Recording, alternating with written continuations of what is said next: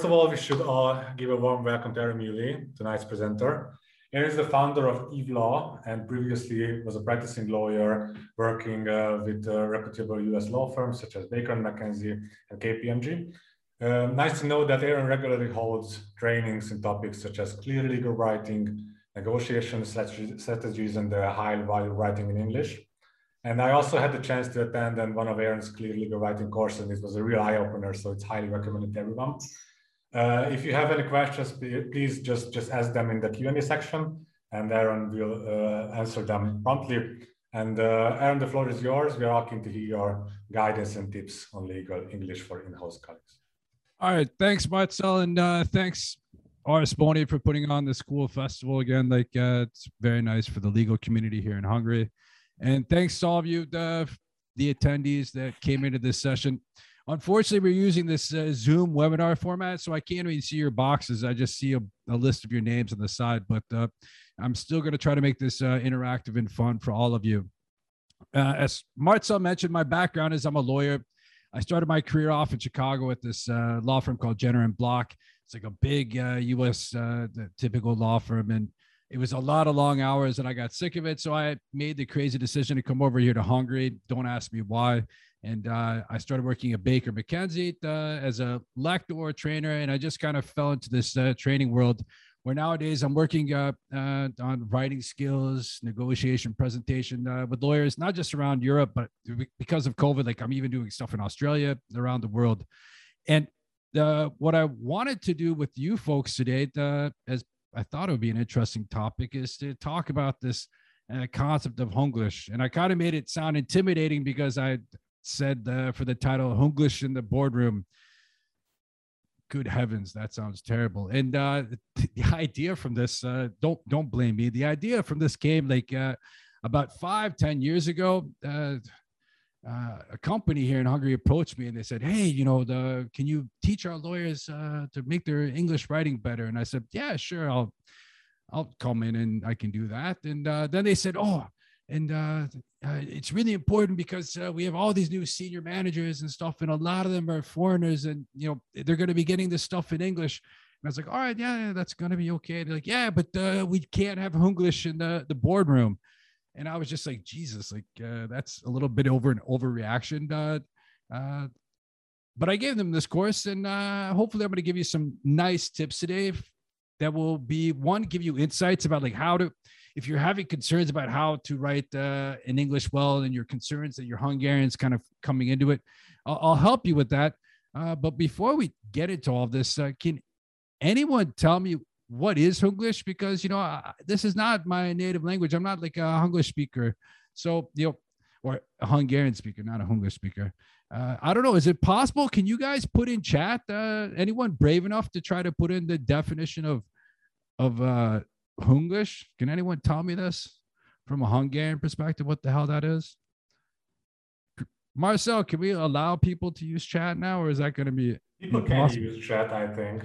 All right, is anyone brave enough? Uh, I'll give you like a couple seconds. Uh, it could be humorous, it could be whatever, but anyone want to be bold enough to venture what Hunglish is? In the meantime, I can give you my answer because oh, Marcel, you're English a good is, player. English is yeah, I'm gonna play. is, you, you can hear it, but you cannot really put a definition on it. You can just it's something that you can hear. I I, I really can I really don't think that this is something you can put a definition under. All right, so it's it's something it's just, a, it's just a feeling. It's just a really seventh sense or eighth sense. I don't know. Oh, it's an eighth sense. All right, so yeah. fine. Now look, for everyone, uh, I just deal with the written English. I don't deal with the spoken English. So you know, like maybe you can hear it, uh, but let me put everyone uh, at ease and calm everyone down. Hungarians, you guys are really good writers in English, although you know maybe that's not uh, what you're told at the law firms and stuff. But I work with lawyers around Europe, uh, and you guys do very, very well in compar- comparison to other cultures. You know, when I the probably the best in Europe are the Scandinavians. Uh, they're even better than the native English speakers in English because they just are. Then you got the Brits, uh, and after the Brits, maybe you got the Germans, Austrians, and I think the Hungarians come in kind of after that. Uh, but you're not anywhere close to the bottom. That's where, unfortunately, you know, the Romance speakers come in, and like the French, the Spanish, Italians, like they have some really exotic ways of using English. So the thing is this that one, I think this Hunglish concept, uh, I don't really like it. I think it's it's quite negative, obviously, and I think it's also used by like the the language teaching industry in Hungary to kind of push you guys down and make you feel like you, you need their services. I don't want to push you down, but what I want to do is help you kind of see some patterns or misunderstandings about how English works that sometimes my students tell me. And the reason they have these misunderstandings is that uh, their misunderstandings are based on how Hungarian works. So I'm going to share like a handout for today. And no one was brave enough to play my uh, chat game. So wait, oh, KM said uh, for me, yeah, English. Yeah, and how you put sentences together grammatically. All right, KM, you're awesome. All right. English is the way of pronunciation, how you put sentences together grammatically. It's often like mirror translation of uh, from Hun to, to English. And you're absolutely right. In written English, uh, that's what we're going to talk about. When you, tr- the only way you can really make English stuff uh, is when you guys have to do these official translations. Uh, when you do that, uh, it can turn into a disaster. But when you guys are normally writing like advice to a client or whatever, uh, the English is not really coming up so much. But if you're worried about this, let me share my screen. Marcel, am I, am I sharing this Word document out? Yes. okay. Document, yes. So everyone, if you ask me like, uh, how do I identify what could potentially be a Hunglish sentence? Uh, let's do an exercise now. If you take a look here at the top of the page, there are two versions of some text.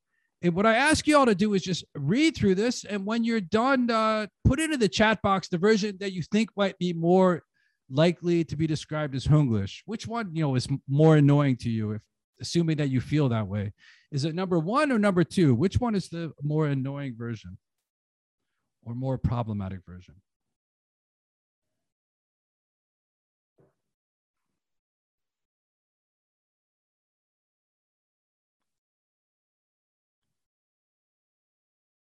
So what are we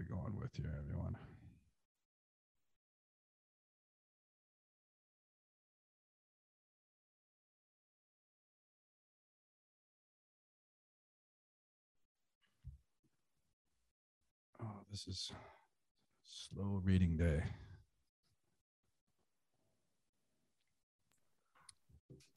So for me, it's definitely 1A, the first right. one.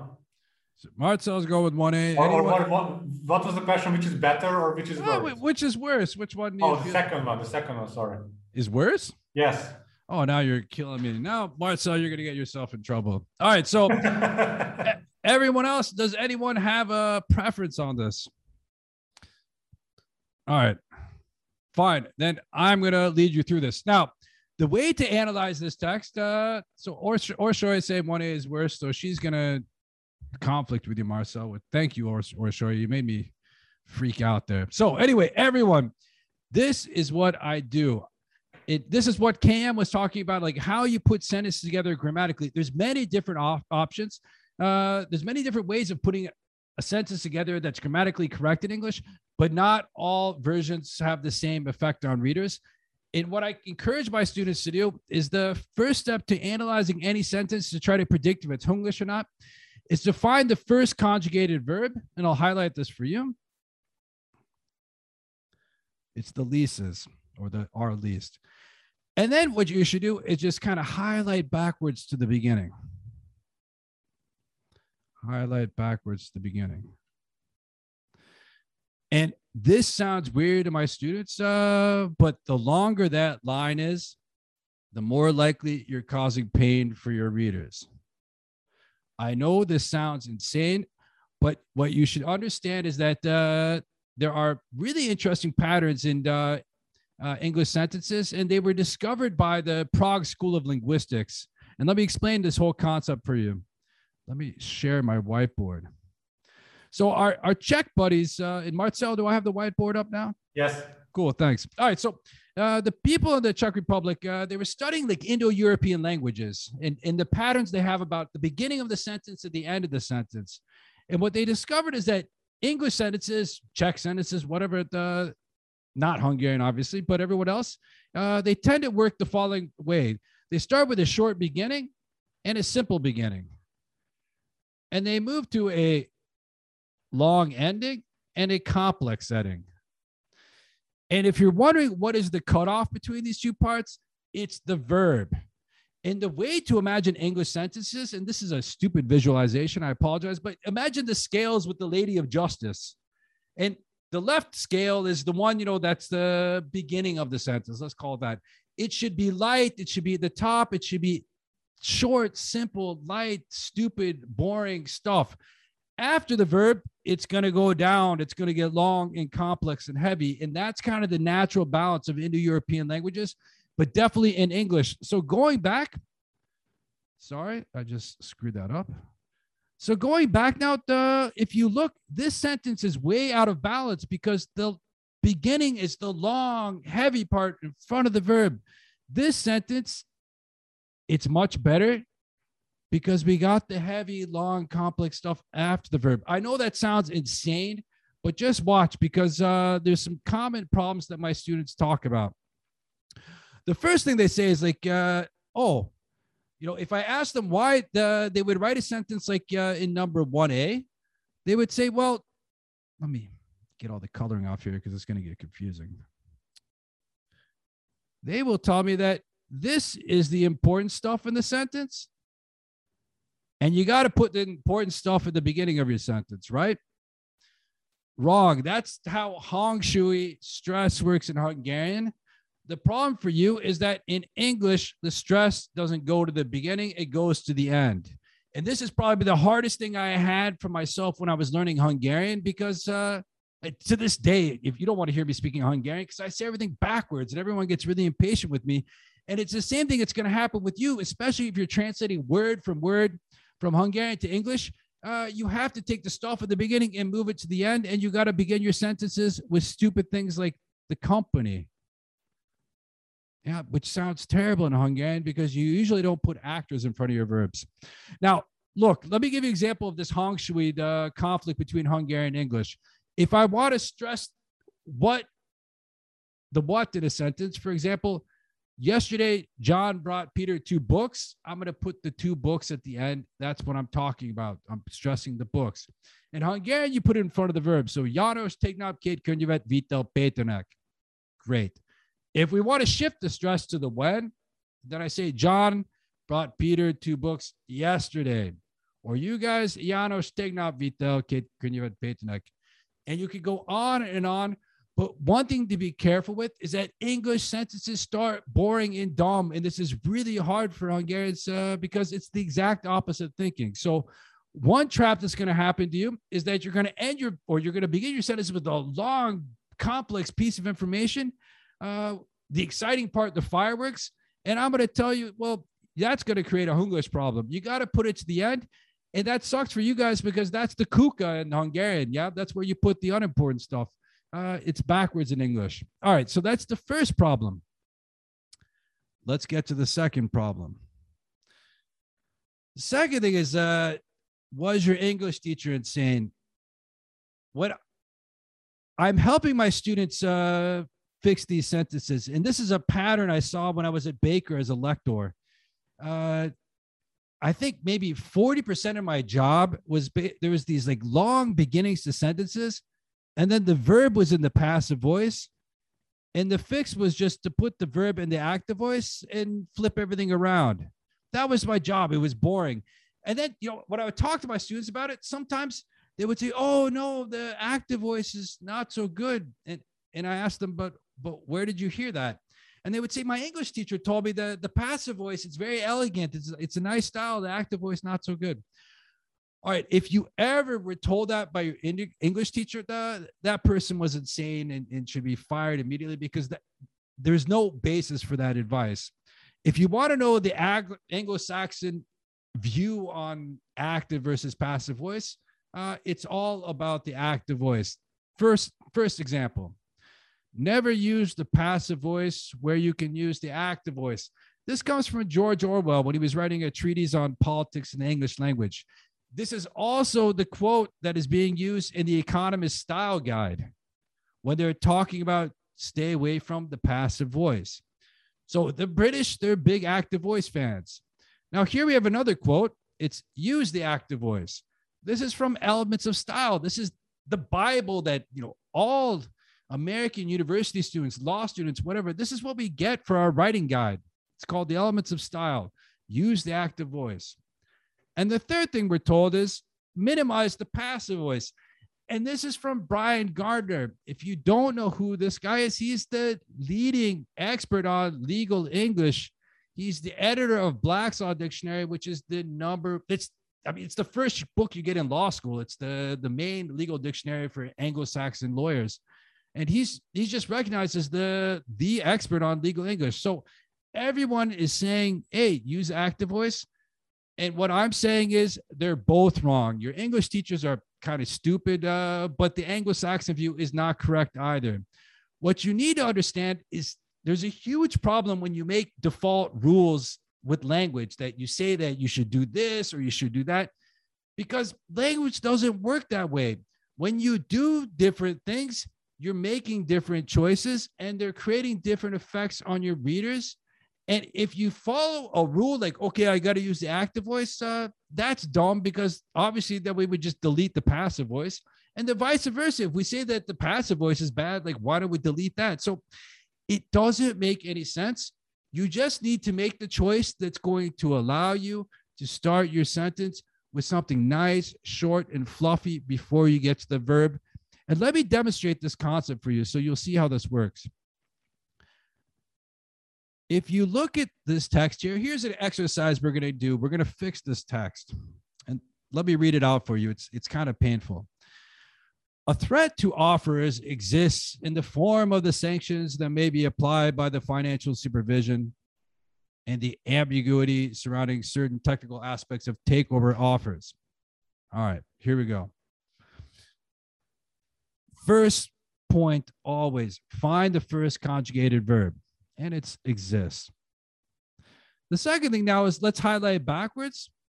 And if you've been paying attention, you're like, hey, a threat to offers, that's not so long. Uh, you know, the lady scales of justice aren't getting screwed up. And, and to an extent, you're right. But there's another problem here that we should be aware of, and that is this verb exists.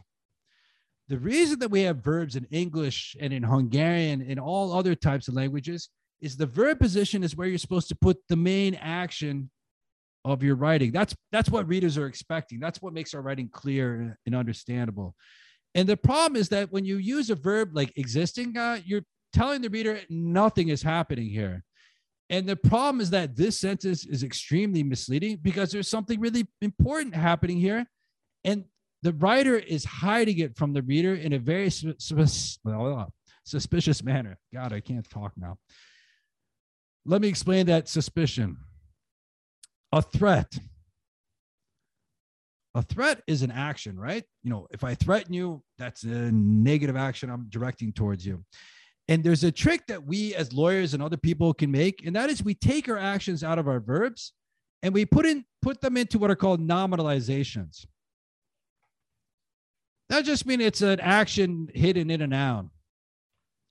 You know, for example, you don't decide something, you make a decision. You know, the the ju- judge didn't judge something, he issued a judgment. I think you get the point. And one of the problems with nominalizations is that they can be quite heavy for readers, especially when you stick them in front of the verb. When even if the position in front of the verb is not very long, if it's hiding an important action in there, it's going to feel quite complex for readers. So the solution is this to fix this sentence, what we're going to do is we're just going to put the action into a verb. And then if we put threat into a verb, we have two options. We could use the active voice and we could talk about who's doing the threatening or what's doing the threatening. Or we can use the passive voice and we could say, okay, who's being threatened? So let me show you the two options now. If we use the active voice, this is what the sentence is going to look like.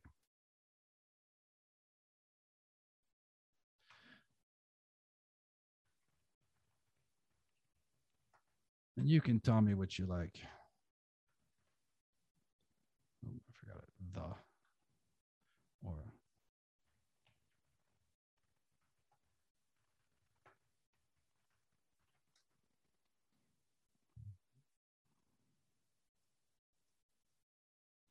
Now, I do this with my students over and over and over. And uh, every time everyone says 1A, that's annoying as hell. And let me explain why.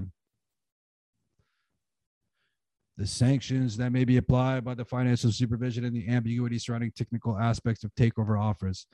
You know, according to Lady Justice, that's uh, some really heavy beginning now, right? And then uh, the other option is, oh, offers are threatened by the sanctions that may be applied by the financial supervision and the ambiguity surrounding certain technical aspects of takeover offers. In English, the long, complex stuff, you move it to the end. Now, the important thing about this exercise is that if I ask you, you know, which sentence feels more passive, you're going to say 1A feels more passive, but that's in the active voice. 1B feels more active, but that's in the passive voice. So you can't rely on your feelings now. That's going to be misleading. But here, the passive voice is better because it gives us a nicer beginning to the sentence, a better subject. Now, there's one last trap I want to bring to everyone's attention, and this is the szóismétlés trap. And let me run this through you for you. This is a little bit more complicated, a little bit longer, but I'm going to read out the two versions of text here, and then I'm going to explain to you what's going on that causes most people to struggle with the first one. So read this along with me. As background to the case, the loan agreement stated that the loan was secured by a bank guarantee. Exciting. Despite the fact that the statement of indemnity limited repayment to a specific maximum sum below the guarantee amount, when the loan was not repaid, the lender demanded repayment of the loan amount under the guarantee from the guarantor. All right. Most people, when they read that text they feel like something's missing or they got a little bit lost. So let's take a look at 1B. The first sentence is the same. As background of the case, the loan agreement stated that the loan was secured by bank guarantee. When the loan was not repaid, the lender demanded repayment of the loan amount under the guarantee from the guarantor, despite the fact the statement of indemnity limited repayment to a specific maximum sum below the guarantee amount. All right, one last trick for everyone. So far, we've been analyzing sentences by themselves, uh, but you don't read that way. Every time you read a sentence, you're trying to understand the relationship between that sentence and the previous sentence and the next sentence. And the way to analyze relationships between sentences is to focus on, once again, what comes in front of the verb. So the verb here, and I'm talking about the first conjugated verb. The verb is this, and we got statements of indemnity here. The verb is this. So we got the loan here. Now, here's the problem with 1A is that if I read back the first sentence, as background to the case, the loan agreement stated that the loan was secured by guarantee, bank guarantee.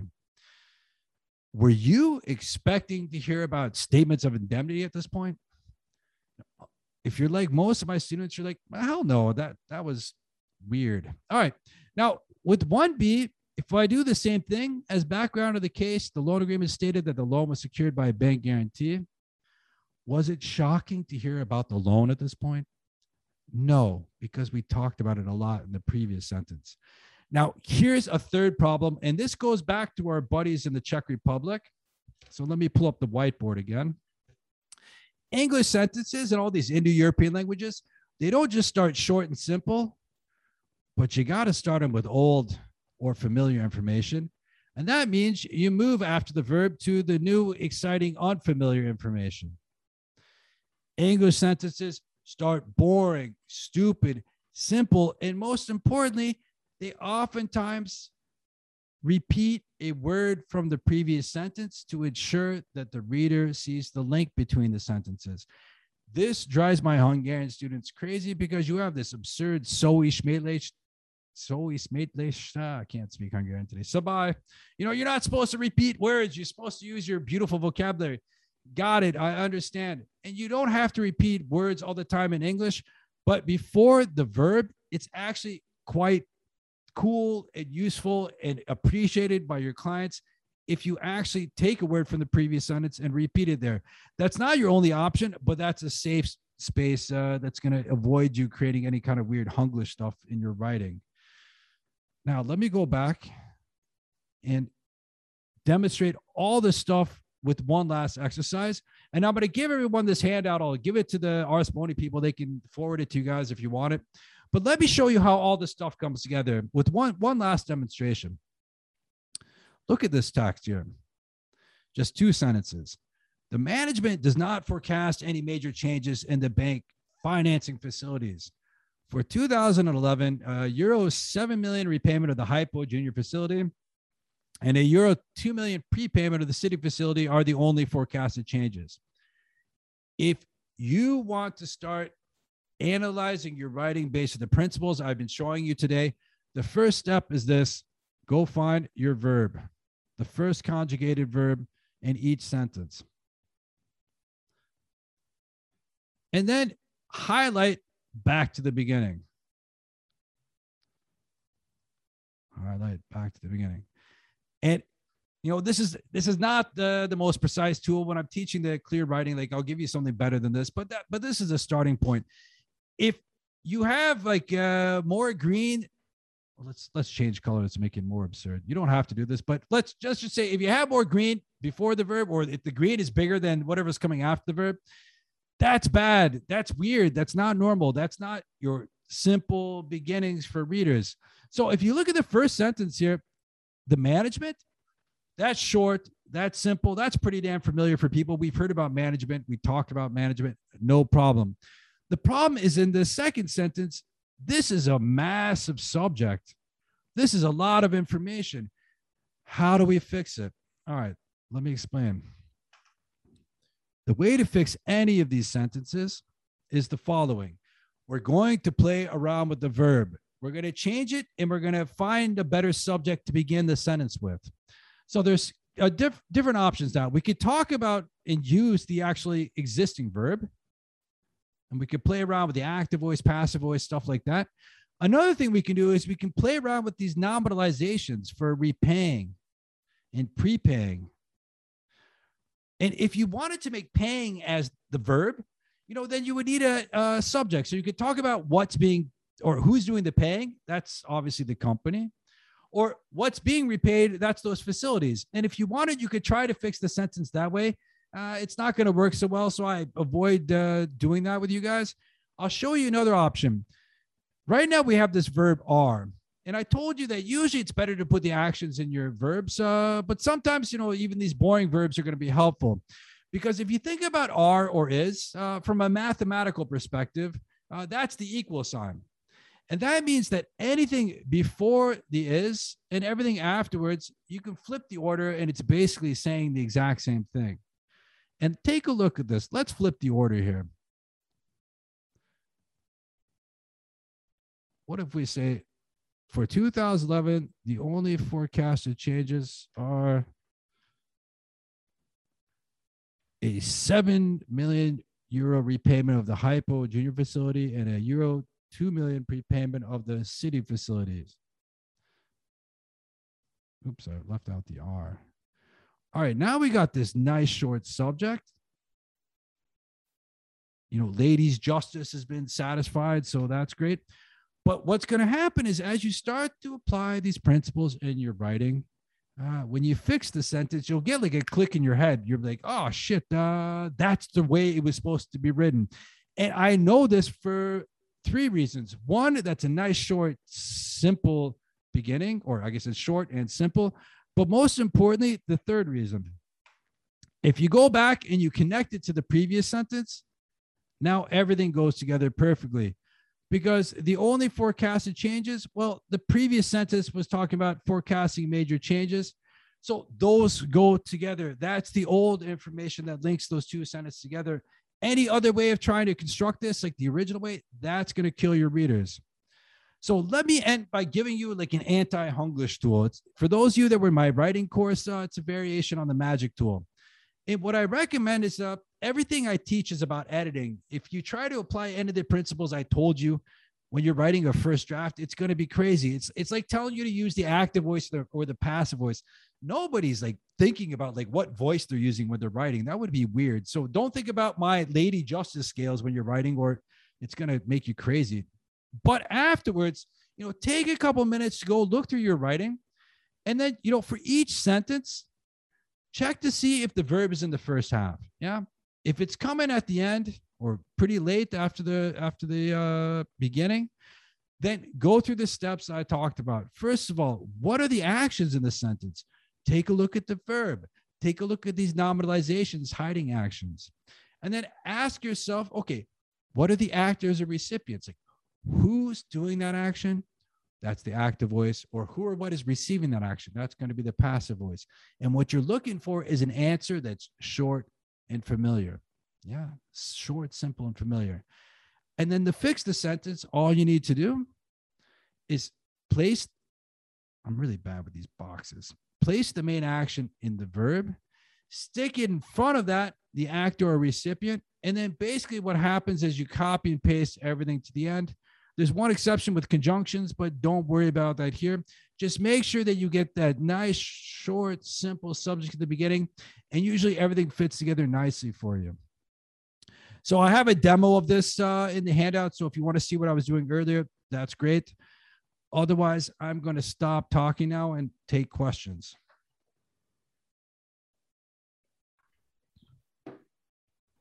All right, thank you. And you can put your questions to Q and your chat functions at the end and, the, at the bottom of your screen. Otherwise, I just have a, a, a, a, quick question because I think it was quite clear about what we have heard.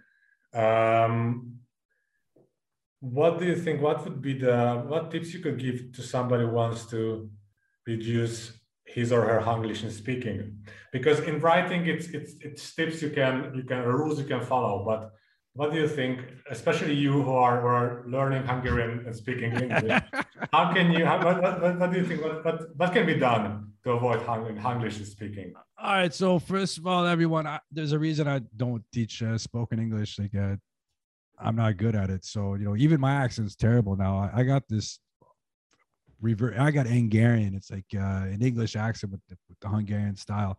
So you ask a good question, myself. You know, if you know, I, I never got uh, anywhere in pronunciation, so you're asking the wrong guy. But what I would do probably is like if you really are concerned about your your accent, maybe there's two options. Like one is like uh, uh, this, the common approach is go I, am sure now, like especially in COVID, like you can get some like uh, native speaker online uh, English lessons, like you know, and you could just do this uh, practice.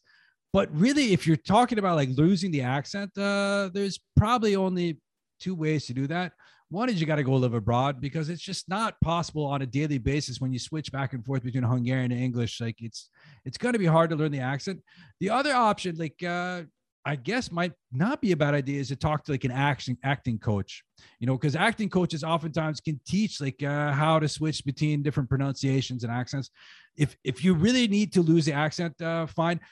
But I think it's snobbery on the pat on the um, you know on behalf of Hungarians to worry about the the accent. Like uh, in Hungarian, you know, it's bad to have an accent. You know, if you like have Sugeti or whatever mm-hmm. crap, you know, like you guys are weird about it in the states you know in for most of the world, like it's kind of cool and funny as long as I can understand you. You know, the Scottish people I can't understand, so you know it's kind of frustrating. But but for mo like for for listening to a Hungarian with an accent, it's not like oh my ears are burning. Like please stop. You know, it's just like oh you guys got an accent too, but it's it's not obnoxious. So so I wouldn't waste time on it. But if you want, I would take it. I would go with an acting coach. I think. Sorry for the long answer.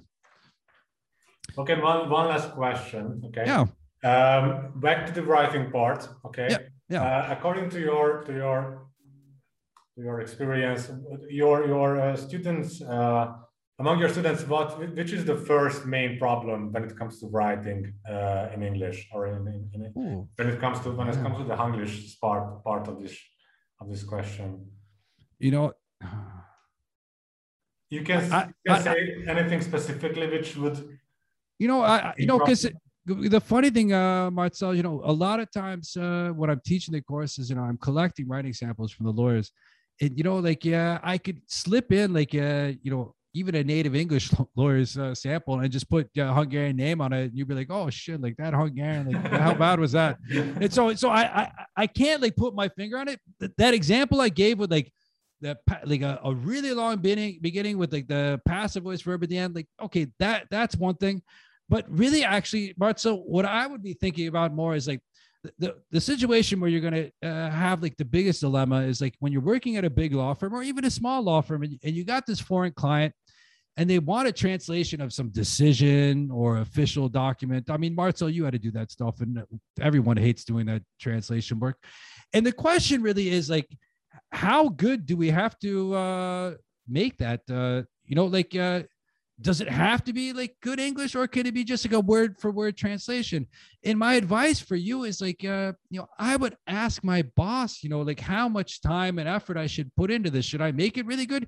Because you know marcel it's a pain in the ass to when you take a hungarian sentence it's flipping in english it's i mean it, it doesn't feel comfortable because it feels like you're changing the meaning if you're doing it right right and so, you know, what I would do if I were you, especially if you're a long, young lawyer, is like I would talk to my boss, and you know, hopefully your, your boss is brave enough to talk to the client. Is like, is this a translation that's going to go into the file uh, that no one's ever going to read? You know, oh, okay, let's uh, do the Hunglish uh, quick translate. Don't worry about it.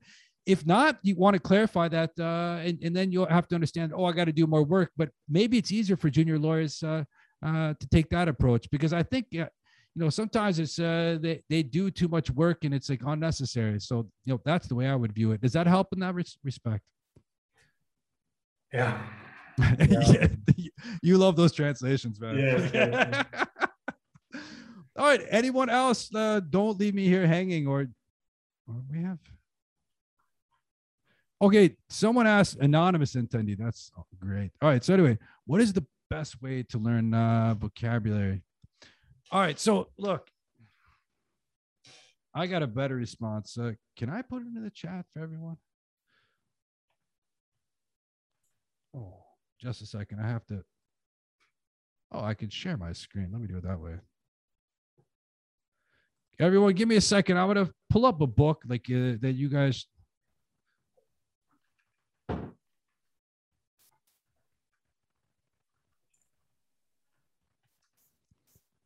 In the meantime, I'm going to recommend to everybody the next session from 7 p.m., right. which is about digital nomads, and I'm going to put the Zoom link into the into the chat box oh, after you after you posted your. All right, so uh, whoever asked about like the best way to learn uh, vocabulary, you know, shit, that's that's a tough question. Let, let me do something better for you. And I always, when I write articles, whatever, like everyone's asking, like, okay, I got a promise with legal English. I always put this in here. So I think I'm showing right now. Marcel, am I showing my Amazon here? Yes. All right. So I don't know if you can get uh, this version because it's an older version. It's a, mo- a dictionary of modern legal usage. Uh, you might have to go with this Garner's Dictionary of Legal Usage. Uh, but anyway, you want like a legal usage book from Bryan Garner. As I mentioned, he's the editor of the Black's Law Dictionary, and he's uh, this book is awesome. Uh, I wish I had it when I was working as a lawyer because it would have been great. When I was sitting at Baker as a lector, like everyone used to come in my office and steal this book because this is this is like gold.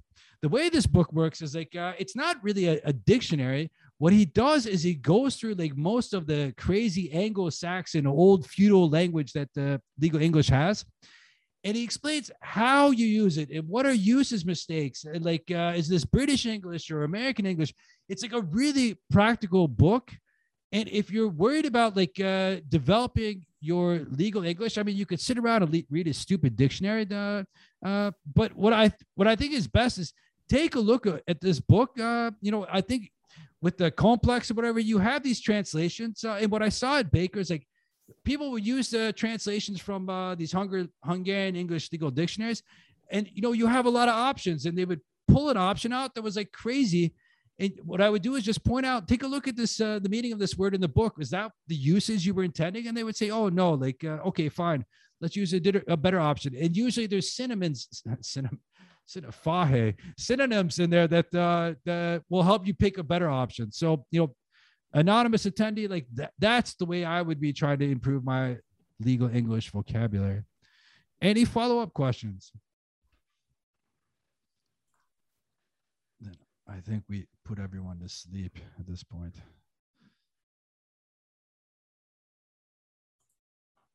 Uh oh, we got the next session. All right, great, Marcel. All right, then if there are no other questions, uh, I want to thank all of you for coming on your early evenings, and uh, hopefully you enjoyed the meal as you listen to me ramble on through Hunglish. And uh, I really have, I'm happy you could be here, and I'm happy you could participate in this uh, legal fest. And Marcel, thanks for the invite as well. Thank you very much, Aaron. And, and I wish everyone all the best in their writing.